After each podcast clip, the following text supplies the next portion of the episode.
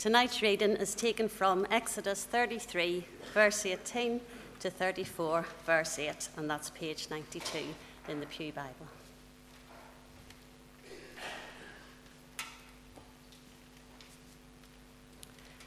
Then Moses said, Now show me your glory. And the Lord said, I will cause all my goodness to pass in front of you, and I will proclaim my name, the Lord, in your presence. I will have mercy on whom I will have mercy, and I will have compassion on whom I will have compassion. But he said, You cannot see my face, for no one may see me and live. Then the Lord said, There is a place near me where you may stand on a rock. When my glory passes by, I will put you in a cleft in the rock and cover you with my hand until I have passed by. Then I will remove my hand, and you will see my back but my face must not be seen. The Lord said to Moses, Chisel out two stone tablets like the first ones, and I will write on them the words that were on the first tablets which you broke. Be ready in the morning, and then come up on Mount Sinai. Present yourself to me there on top of the mountain. No one is to come with you or be seen anywhere in the mountain. Not even the flocks and herds may graze in front of the mountain. So Moses chiseled out two stone tablets like the first ones and went up Mount Sinai early in the morning, as the Lord had commanded him. And he carried the two stone tablets in his hands. Then the Lord came down in the cloud and stood there with him and proclaimed his name, the Lord. And he passed in front of Moses, proclaiming, The Lord, the Lord, the compassionate and gracious God slow to anger, abounding in love and faithfulness, maintaining love to thousands, and forgiving wickedness, rebellion, and sin. Yet he does not leave the guilty unpunished. He punishes the children and their children for the sin of the fathers to the third and fourth generation. Moses bowed to the ground at once and worshipped. Amen.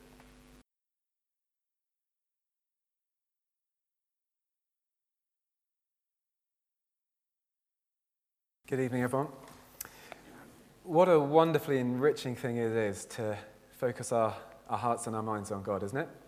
Well, in our, in our talk uh, this evening, we're not really going to do much more than try to press just a little bit deeper into some of those great truths that we've been singing about. So, shall we, shall we pray? What a wonderful name it is.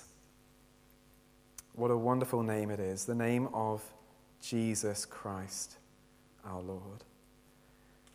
Our Father, we consider this morning how we see your glory in the face of our Lord Jesus Christ, the one who bears and shares your name together with the Holy Spirit. And Father, tonight, as we seek to press into the, some of the riches of your name, uh, to follow Jesus as he points us to you and to the the God that we see in Exodus, we pray that you would bless us, that you would uh, cause our hearts to delight in you, that you would be our strength and our song. Through Jesus' name we pray. Amen. Well, if you wouldn't mind keeping open Exodus 33 and 34, we're going to be basing ourselves kind of mostly in there this evening. I, don't, I won't be asking you, I don't think, to do too much flicking around beyond there. But this is a kind of a conclusion to our whole of our Exodus series. Um, uh, as Mark said, we've been looking at Exodus for about three months now. Um, and I want to get, get you started just um, by putting up some statistics, some of the most popular books that have been sold this month in uh, America, most popular Christian books. I don't know how well you can read that, so I'll, I'll run through the list here. Uh, number one, uh, Girl Wash Your Face. Number two, The Five Love Languages. Some of us will know that one. Um, I'm particularly excellent at those. Um, um, number three, Racing to the Finish. I'm not sure what that one's about. Number four, Overcomer. That's about the armor of God, putting on the armor of God. Number five, Next Level Thinking by Joel Osteen. Will have have heard of this. Then number six, uh, Coal and Salve. Don't know what that's about at all. Number seven, Cozy Minimalist Home. Uh, number eight, Jesus Calling. Anyone read that one? Yeah, some of us have read that one. I've never heard anyone recommend it. Um, just little warning on that one because it's very, it's very popular, I think. But I've heard lots of. I've not looked at it myself, but just, uh, just a caution on that one. Uh, number nine, um, "Healing the Soul of a Woman" by Joyce Meyer. Some of us will have heard of her. And then "When We Were Young," number ten. So, what do we notice about those books? Just going off the titles. Sorry, self centered. Oh, yeah, very helpful, yeah. None of them, in the title at least, are mentioning God, are they? We've just spent all evening singing about God. And none of the top 10 bestsellers in, uh, Christian bestsellers in America seem to be about God. I'm sure they do mention God in them, but none of them seem to be deliberately focused on God. And I don't know whether it's any better here. I suspect in Northern Ireland just like in England and in America, it's probably going to be pretty similar, isn't it? Um, for some reason, books about God by Christians are not flying off the shelves. We're not buying them.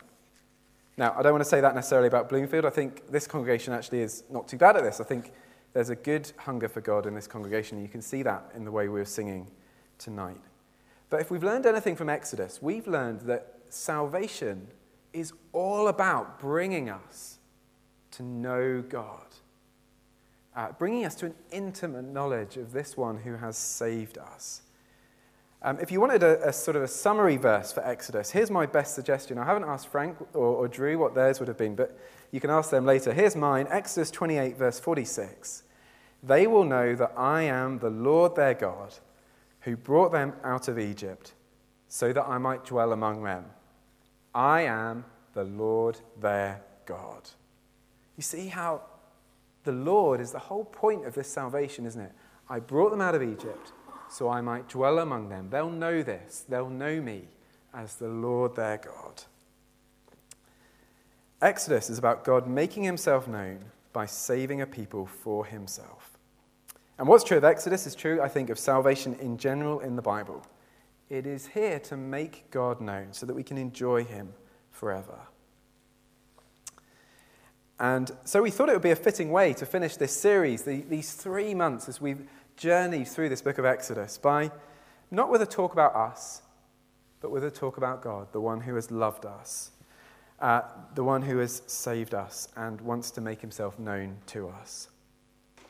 I suppose we're, we're trying to make sure that we don't kind of just look at the, the trees, if you like. I think so often as Christians we can do that. We can talk about this and this and this and this aspect of the Christian life. But sometimes we don't look at the whole picture and draw everything together and try and look at God. So we want to try and do that um, tonight as we see what Exodus has to say about God. Um, let me just give you a quick reminder of the kind of general shape of Exodus. Um, hopefully, this will be familiar to many of you uh, by now. We've been breaking Exodus down into three big sections, really. Um, so let's have a look at those and what they say about God, at least in, in broad terms. So, uh, Exodus 1 to 15 God rescues. That's the journey from Egypt all the way through uh, the wilderness, um, crossing into the wilderness at the Red Sea. Uh, the emphasis, really, in, in this opening section of Exodus is on God's power. You remember that familiar phrase?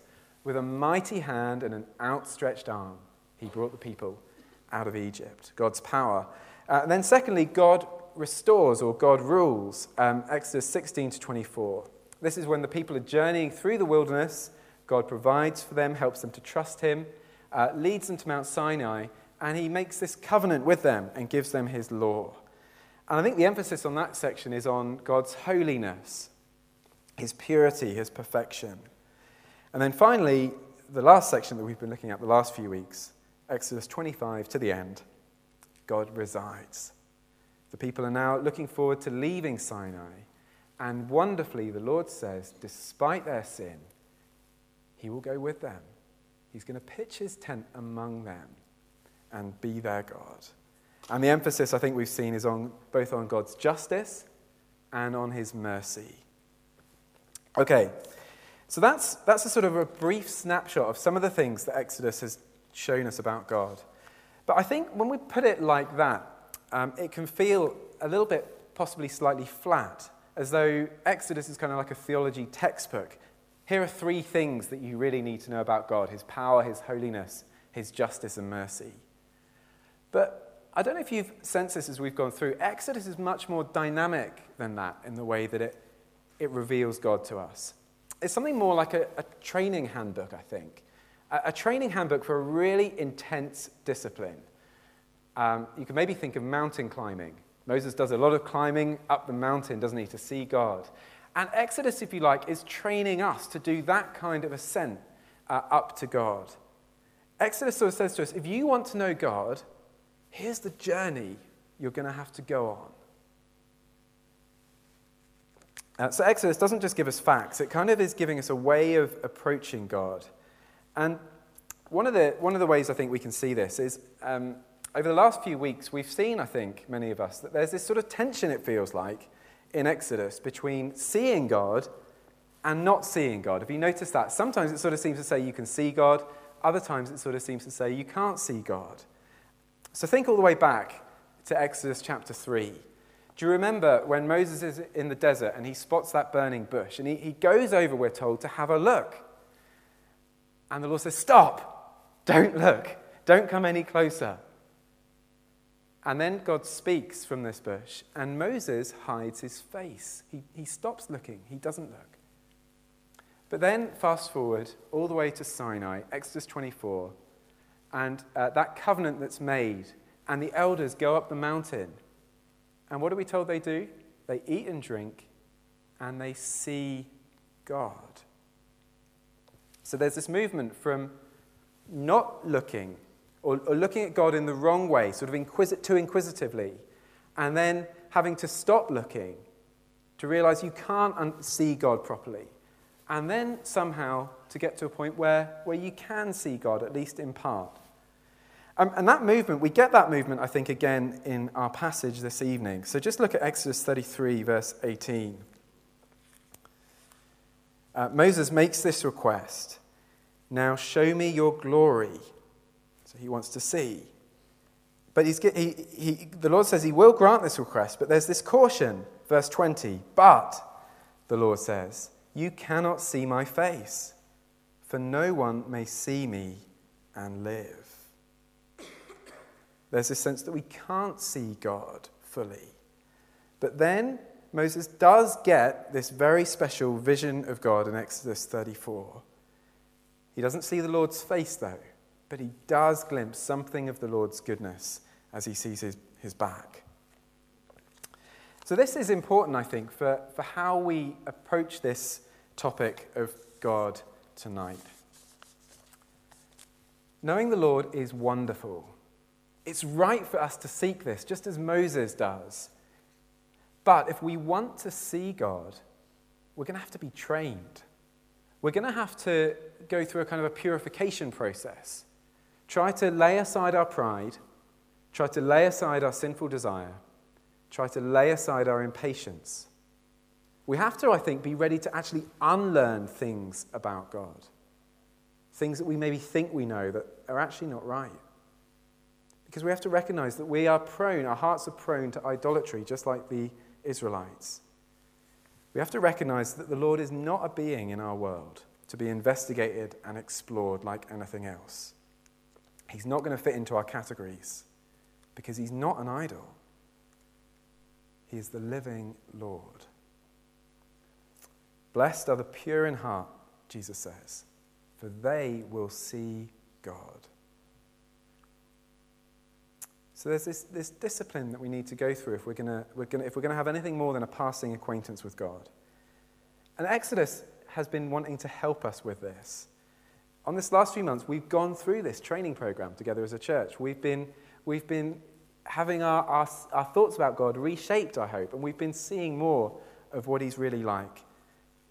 Exodus has been helping us to stop thinking about God in our terms and to start thinking about God in His terms. And I, I don't know about you, but I think that's been really good.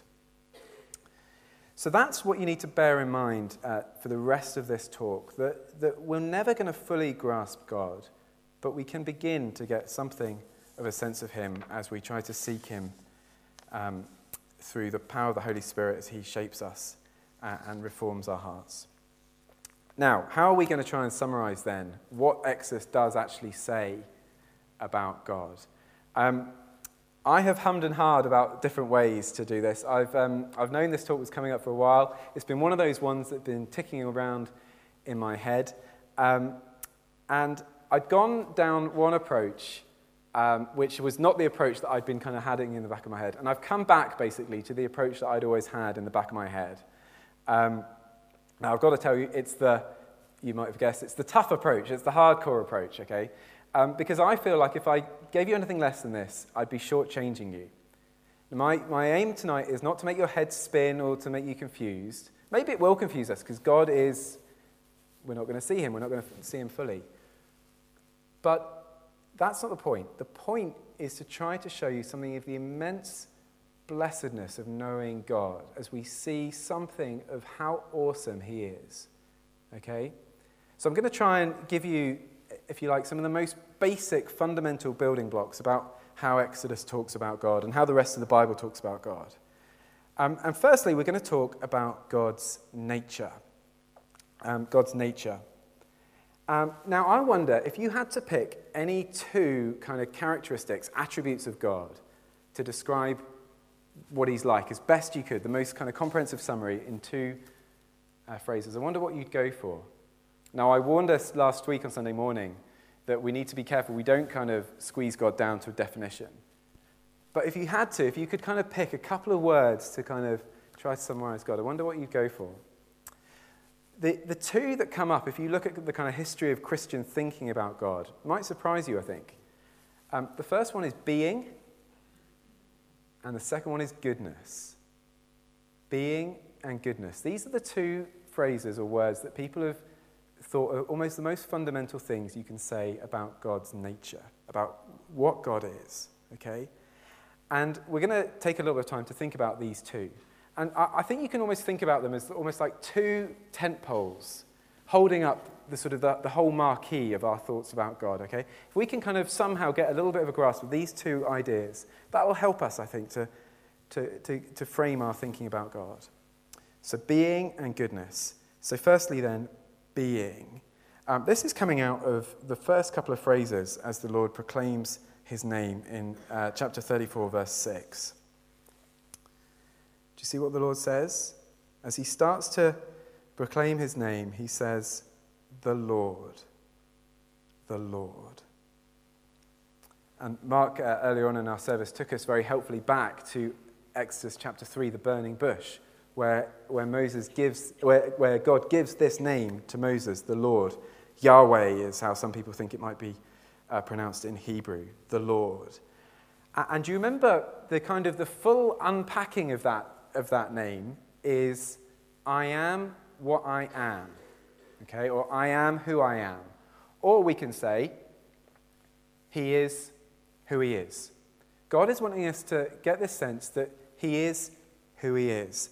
And this name that we've got there in our Bibles, the Lord in capital letters, my Old Testament professor at college, uh, who I wouldn't want to question, says that the Lord just means He is. He is. He just is. So we could read it like that, couldn't we? Verse 6. He is, He is. Can you see the reference back to the burning bush? He is who He is. The Lord is utterly unique because, unlike anything else, He just is.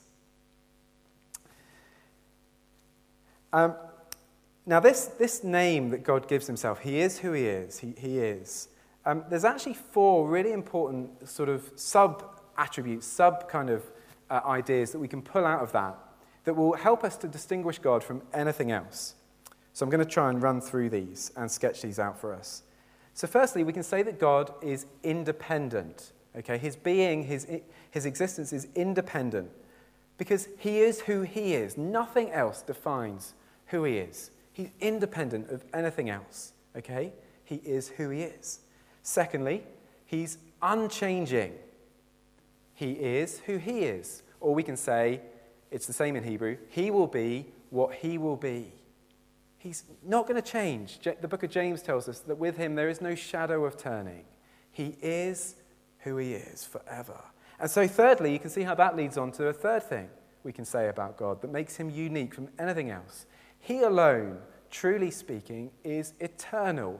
He always was, He always is, He always is to come. He is who He is. And then finally, we can say that God is totally pure. Um, you don't kind of get God by adding this to this to make God. There's no breakdown you can do of God beyond this. He is. He just is. He's utterly pure. Okay, so I don't know how many of those uh, you'll wake up tomorrow night thinking about, but hopefully that just gives you a flavor of the sorts of things that this name tells us about God. He's independent, He's unchanging, He's eternal, He's pure. Moses says in chapter 15, Who among the gods is like you, O Lord? Who is like you? Majestic in holiness, awesome in glory, working wonders. Moses is expecting a negative answer to his question, isn't he? There is no one like the Lord, not in heaven or in earth. There is no one like the Lord. He is incomparably unique his existence is so different to ours. He's independent, unchanging, eternal, and utterly pure. Well, how does that help us? Well, Moses thought it was worth singing about. Moses thought it was worth praising God for. And we've done that tonight, haven't we? As we started, particularly, we sang about the God who was and is and is to come. And I don't know about you, but I like singing that. I like being able to lift up my eyes to one who doesn't change, who's totally pure, who's holy. And it helps us, I think, to remember that God is not a being in the universe. I wonder, as we've gone through Exodus, have you sort of had a sense that um, God, as He's displaying His power, particularly, might be sort of trying to demonstrate to all of us how great He is? Have you ever got that sense? Or maybe thinking that God is sort of a bit like a bully. He's trying to show everyone He's the boss, He's, he's, he's in charge, and He'll kind of crush anyone who who really gets in his way to, to kind of achieve that. But if, if you start thinking like that, you start realizing, oh, hang on a second, that means that God would kind of need us. It means he'd need his enemies to, so he can crush them, and he'd need us so he can be kind to us and show us his grace. And actually, that starts to diminish God's grace, doesn't it? Because if God needs us to show his grace to, then actually it's not really free, a free gift. It's kind of, he's getting something out of it. Do you see? And often we talk about how we kind of give God glory. And again, it sounds like God needs us. But what this name that the Lord proclaims to Moses reminds us is that he doesn't need us. He is. He is. The Lord is totally perfect without us. He doesn't need to do any of these things that we see in Exodus. He's not getting any benefit from it. He's not. He's doing it because he wants to. He's doing it as a gift to us so that we can enjoy him. Hopefully, that helps us to praise him. Um, the second, but then that leads us then onto this other kind of critical attribute. So we've had kind of God's unique being. Secondly, the big other w- uh, word that people pick out is God's goodness. And you can see that there across the page in 33:19. The Lord said, I will cause all my goodness to pass in front of you. Everything about God you can can categorize as saying it's all about his goodness. That's who he is. Uh, God is, and God is good. He just is good. So we can go through those four things again and, and see how they relate to God's goodness. God is independently good. He doesn't need anybody else to be good. He's good from himself. He's the fountain of goodness. Okay? Secondly, he's unchangeably good. Isn't that good news? He's unchangeably good. He's never going to stop being good. He's eternally good. He always was good, always is good, always will be good forever and ever and ever. And finally, He's pure goodness. He's pure goodness. He just is who He is, and He is good. There's no hint of darkness in the Lord. He's pure goodness. And so Moses sings again in chapter 15, verse 2. He says, The Lord is my strength and my song. He has become my salvation. Moses rests all his weight on this perfectly pure, perfectly good Lord, the one who doesn't need us, and so is utterly trustworthy and utterly true. And, brothers and sisters, we can do this too. The Lord's perfect life and perfect goodness are available to us through Jesus Christ, and they will be utterly true. We can throw all our weight on Him. You will never get to the bottom of the Lord's goodness. You will never find a hint of anything impure in Him. You will never find any lack of strength or power in Him you'll never find any change in him. What he is for you, he will always be. What he has shown us in Christ, he will always be. However deep we go, we will never find any darkness or any deadness in the Lord. Okay, so that's the Lord's nature. And uh, we're moving now on to the Lord's actions. Um, so, have a look at the rest of uh, chapter uh, 34, verse 6. Um, the Lord passed in front of Moses, proclaiming, The Lord, the Lord, the compassionate and gracious God, slow to anger, abounding in love and faithfulness, maintaining love to thousands, and forgiving wickedness, rebellion, and sin. Yet he does not leave the guilty unpunished. He punishes the children and their children for the sin of the fathers to the third and fourth generation.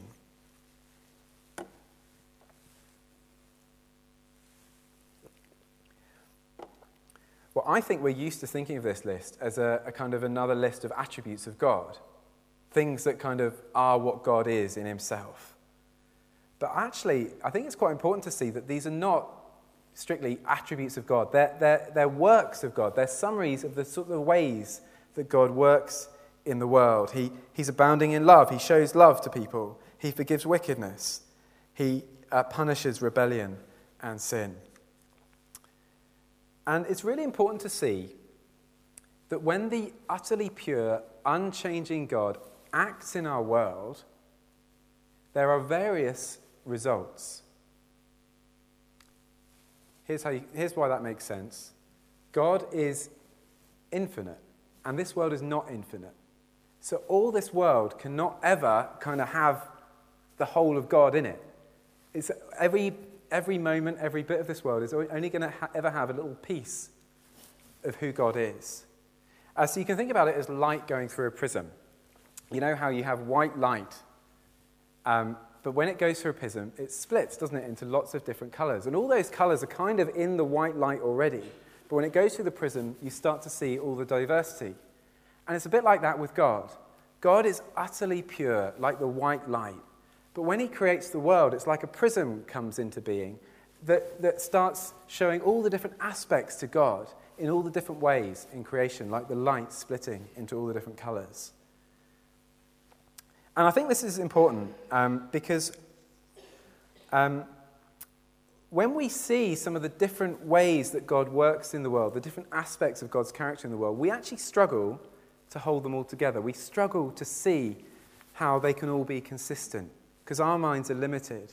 But we need to see that it's not like God is changing, it's actually that his effects in the world are just different angles on the one true God.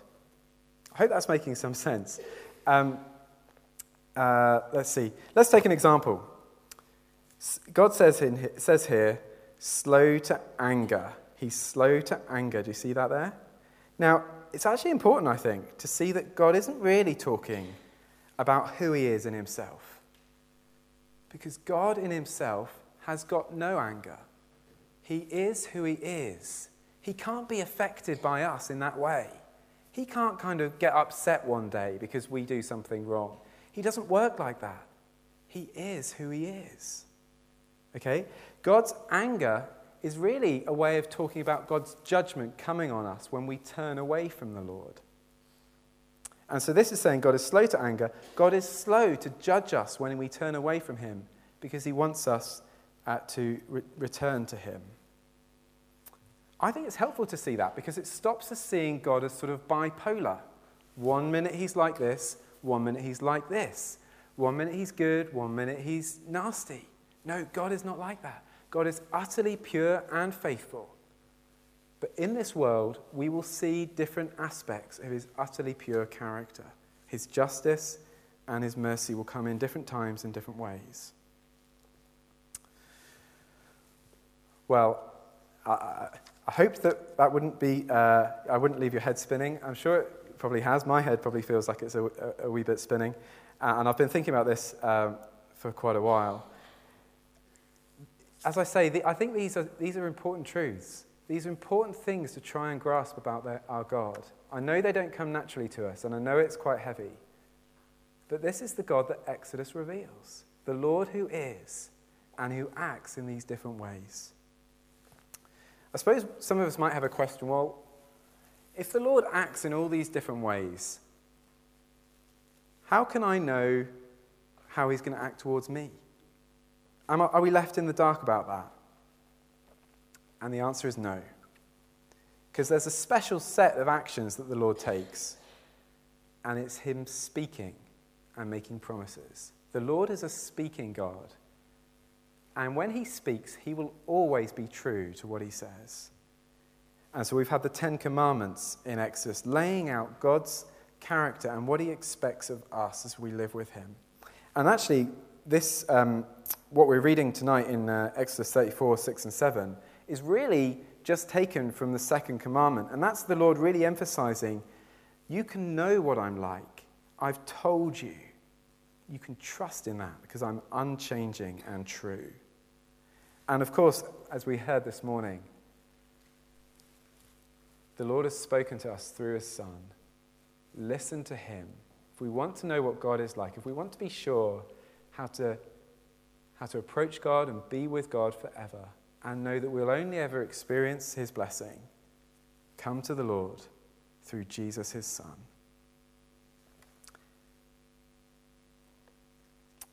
Well, we can rely on these things ultimately because it is God who is unchangeably good, because of his great and glorious character.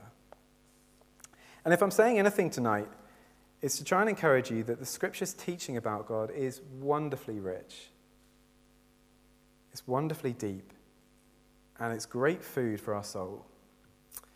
Uh, John Piper, I guess, isn't everyone's cup of tea, but he is a great example, I think, of somebody who is passionate about seeking God's glory. Um, and I recently watched a video on Facebook um, where he, he said this I read my Bible every day on a quest for a vision of God that will reassert his supremacy in my heart. I read my Bible every day on a quest for a vision of God that will reassert his supremacy in my heart. And when that happens, he says, the idols will fall away. When we see the Lord as the all sufficient, inexhaustible I am, as the holy God who does us good, then we will worship him alone. I like the way he used the word quest there. Because it's not easy, is it? We, we don't get this kind of vision that Moses got uh, every day in this life. It's a struggle often to see God's glory. But why don't we look for it more? Why don't we seek it every day? Why don't many of us, or many Americans at least, buy more books about God? Well, we've probably had a few answers to that tonight. It's hard, isn't it? It's hard to think about God. It tests our patience, I think. It tests our holiness. Are we really willing to devote ourselves to thinking about God? And it may be as well because we, don't ha- we have too small a view of God. We don't really think he's worth bothering about. Or maybe we think he's only worth bothering about if he can give us um, a cozy minimalist home uh, or next level thinking. But of course, th- those things aren't really that important, are they? What's really important is we know the Lord. Um, so we maybe need to remember if we're tempted to have a small view of God, remember He is. He is the Lord, the Lord. Or maybe we think actually we don't invest our time in seeking the Lord because we think, well, He wouldn't really be interested in us. He wouldn't really want us to draw close to Him. And so we kind of make do with lesser good things. But in that case, we need to remember the Lord's goodness because it's the Lord's abounding grace that guarantees that He will make a way for us to live with Him through Jesus. So just look at chapter 34 again, one last time. It's easy to be over familiar with these words, I think. But as I've been preparing this uh, sermon, it's been astonishing to me how much the Lord, this inexhaustible Holy One, the one who is, is wanting to press home to us his goodness.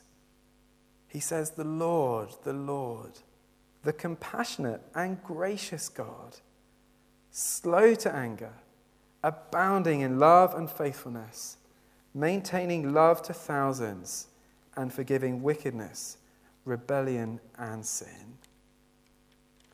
It's almost embarrassing, isn't it, how much the Lord is wanting to show us how good He is, how gracious He is. The Lord wants there to be no mistake. Unlike any other God, He is the compassionate and gracious God. So, will you let Him preach that to your heart tonight? Will you believe that the Lord wants to do you no harm? That if you rest in His arms, you will be always and forever blessed. And that if you fill your eyes and your heart with His glory, if you go on a quest for His glory day by day, that will be your glory and your joy forever. For then the Lord will be our strength and our song, and he will become our salvation through the Lord Jesus Christ, through whom and with whom be praise and authority to the Father, with the Holy Spirit, forever and ever. Amen. Let's pray. What a beautiful name it is. Lord, we wish, I certainly wish, that we had more capacity to understand and delight in you. But Lord, we have heard something from you tonight, and we pray that what we've heard we might take away and nourish in our hearts. And we, we pray that you might send us on a quest for a vision of your glory that will delight us, that will stabilize us that will renew us and that will one day be fulfilled in matchless glory. Lord, we commit ourselves to you tonight, the God of the Exodus, the God and Father of our Lord Jesus Christ, trusting that you are unchangeably, perfectly good. And we pray this confident because we know the name of Jesus.